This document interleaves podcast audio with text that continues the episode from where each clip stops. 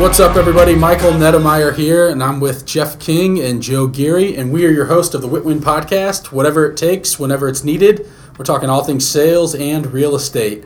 Today, we're going to dive into a little bit about property investing.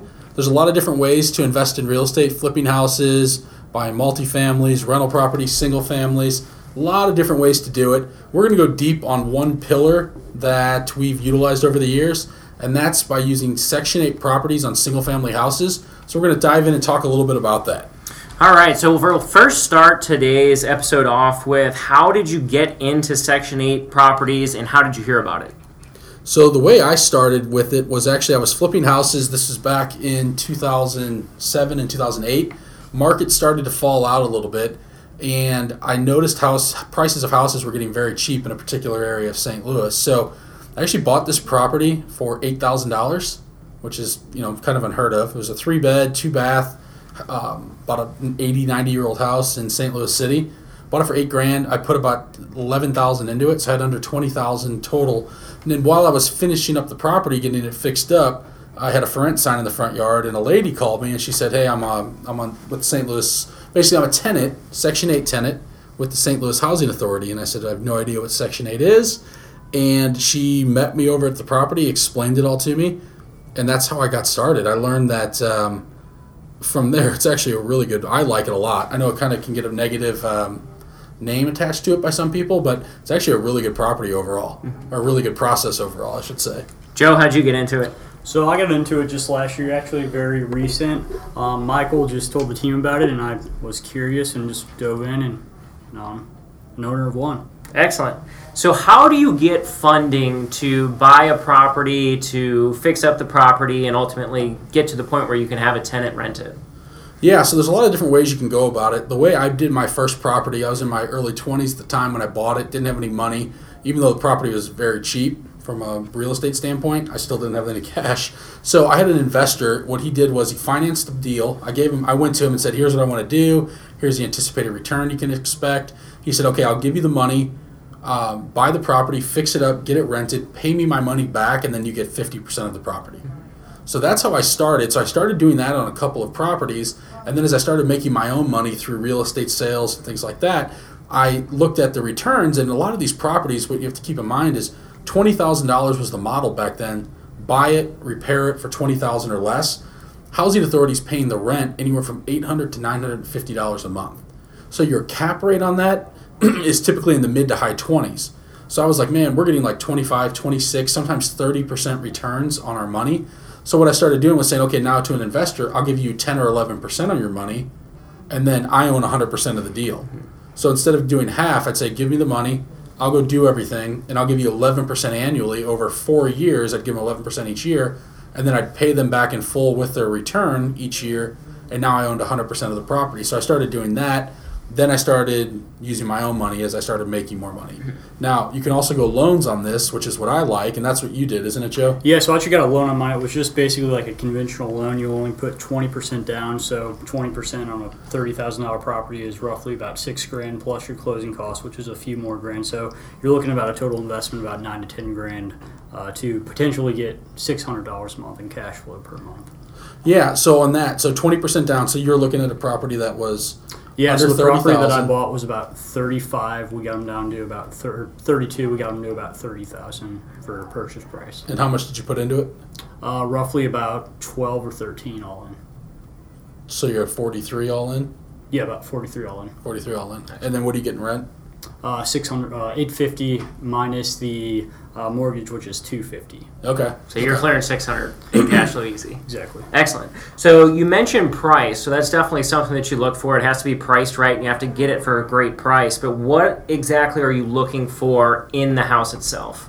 So for me, it was about so back in the day, I was buying a lot of stuff in the city, in St. Louis City, and downtown area.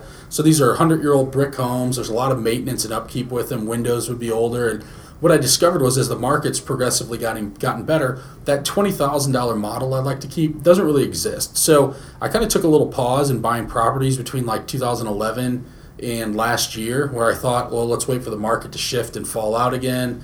Prices will get cheap. While I was doing that, I discovered there's another pocket of St. Louis uh, where there's properties that you can get for around thirty thousand all in, 30k And what I discovered there was that these properties are newer. They're like 1950s, 60s frame. So what I like, the new model is basically 30,000 all in or less, uh, three bed, one bath, no basement. So we like slab properties. The reason for that is tenants can't fill the basements up with a bunch of junk.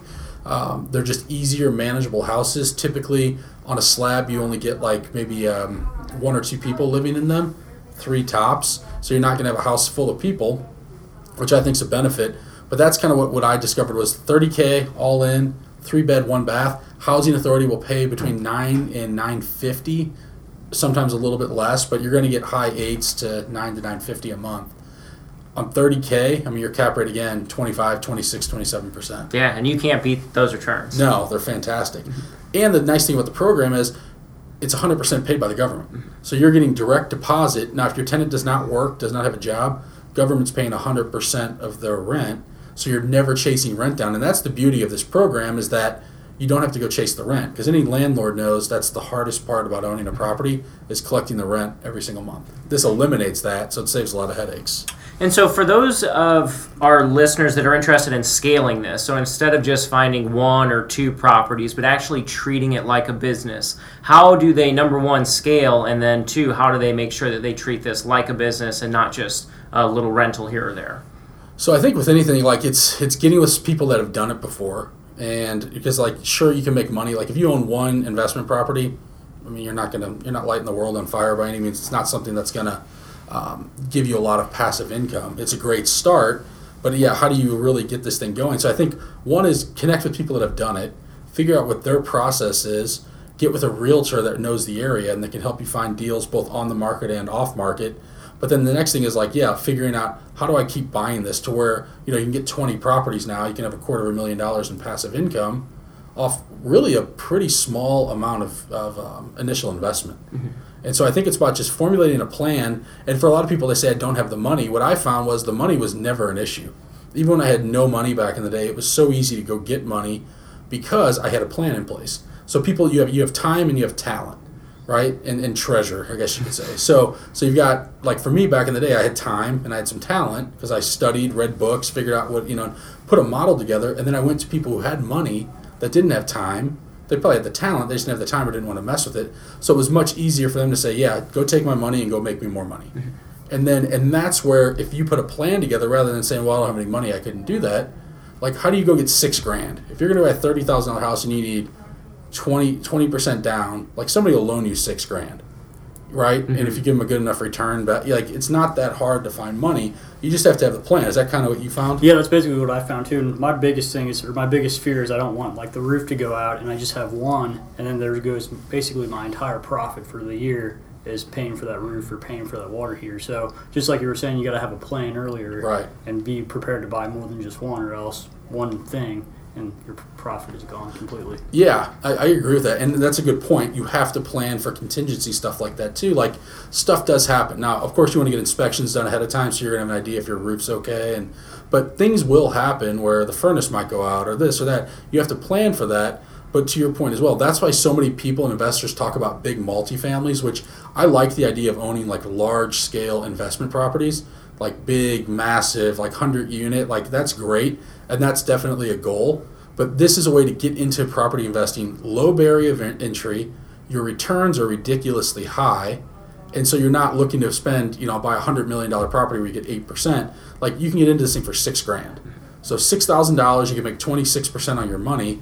It's kind of a no brainer. It's easy to get into for your first ones. You can graduate up to those multifamilies and bigger, but this is a great way to get guaranteed income, high rate of return on your money and to be honest, once your tenant's placed and you get your tenant placed in there, most of them are long term. So that's what I found. I've had tenants in there eight, nine, ten years now where they stay because I keep up on the properties. I make sure I, if something's wrong, we fix it. And you know, you give them a nice place to live, and then they want to stay. So it's pretty nice that you're not having a, re- a, revolving door of people moving in and out. Absolutely. So if someone was getting started today, looking back on where you started and what you've learned, what would be the number one thing that you'd recommend that they keep an eye out for? Uh, I would think I would say just really figuring out somebody that knows the process, learn it, and then go look at properties often. So I'd be looking at as many properties as possible. and get as much funding as you can because once you get this process down, like you keep finding people to give you more money. Like the key to this is yeah, go buy as many as you can. And so I think that's the goal. Figure out a plan, document your plan, go pitch it to enough people, and it's pretty easy to get the money for it. All right, excellent. So, what are your future goals as time will hopefully get you some more properties that you find meet your criteria? What is the kind of end goal that you're working towards? So I think for me, it's to like I have 21 right now, so I want to double that. So I'd like to get at least 40, say in the next 12 to 18 months. Uh, but the key is like, how do you get a million dollars a year in passive income? Awesome. So I probably need 80 to 100 units somewhere in there. And you know, again, this is just another pillar. Like this is not primary income. Like this is just another way. How do you get enough passive income that far exceeds your expenses? And it can happen in five years. I think that's the other big misconception people think. Like you really can go get I don't know, 10 of these things for $60,000 investment, yeah. right? You have 10 of them, and now that's paying you $9,000 a month. You know, then take expenses out of that, but you could clear essentially 60K a year. In five years, you could have $60,000 a year in passive income. Now, for some people, they're like, that's only 60K, it's not a lot of money, I get that. But for other people, that's more than you make in a year. Like, think about that. Five years, you could be financially free. Most people don't have more than $60,000 in expenses a year. So you could have enough in five years to cover all of your passive or all of your expenses not a bad place to be, and then keep building on it. Absolutely. Like Joe, you're 20, you have one. What's yeah, so my, yeah, so yeah. my goal is to have at least 100 by the time I'm 30, completely free and clear, paid off. Uh, with the model I set up, I should have about 164 by the time I'm 30 if I follow the model.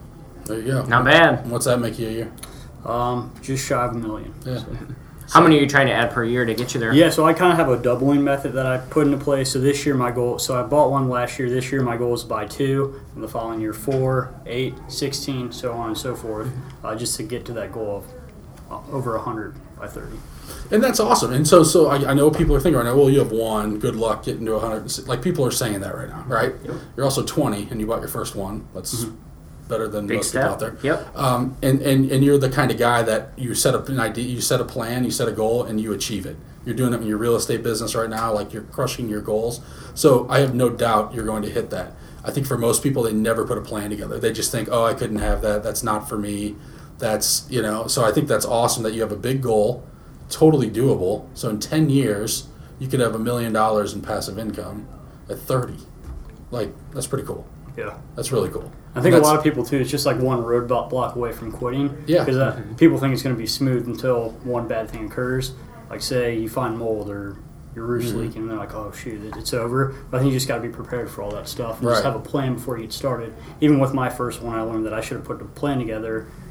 But next time I'll know have a plan in place before I get started. Right. So make it smoother, go quicker. Well, and that's a good point. So that's something too to keep in mind on these properties is find stuff that doesn't need like that's my big thing. I used to flip and renovate stuff, and like it takes forever. It always you're going to your own personal house, mm-hmm, right, Geoff? Like, I am.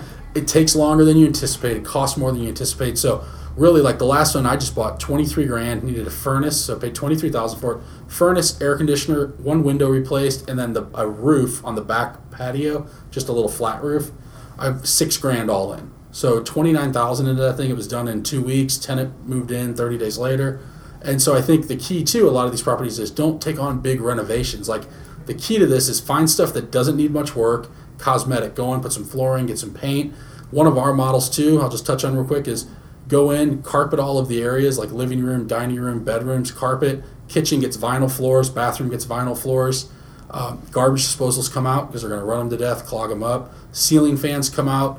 Those ten dollar, those two for twenty Lowe's or Home Depot lights those go up in place of ceiling fans. So it's a clean, nice house, but I don't want people running ceiling fans 24 7. They break. Now it's going to cost me $150 to go get it, have somebody go put a ceiling fan in. So I kind of prep it as far as like if, when they move out in five years, carpet gets ripped out, carpet goes back in. Takes three hours, flooring's done. So I'm not messing with a lot of maintenance. It's just simple in and out. And, um, and that's what kind of created, that's been my process, how I can get in and out of these things fast get tenants in and start collecting my rent.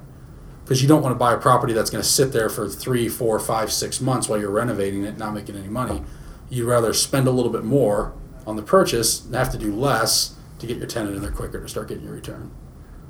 So that's all I got. So if you have questions on Section 8 stuff, you can always give us a call or email us at info at thenettgroup.com. shoot us an info or an email. We'd love to hear from you. Ask your can't talk. Answer any of the questions that you might have, and uh, we'll be talking more about different pillars of real estate investing uh, throughout season two here as well. So, thanks for listening. We'll see you next time.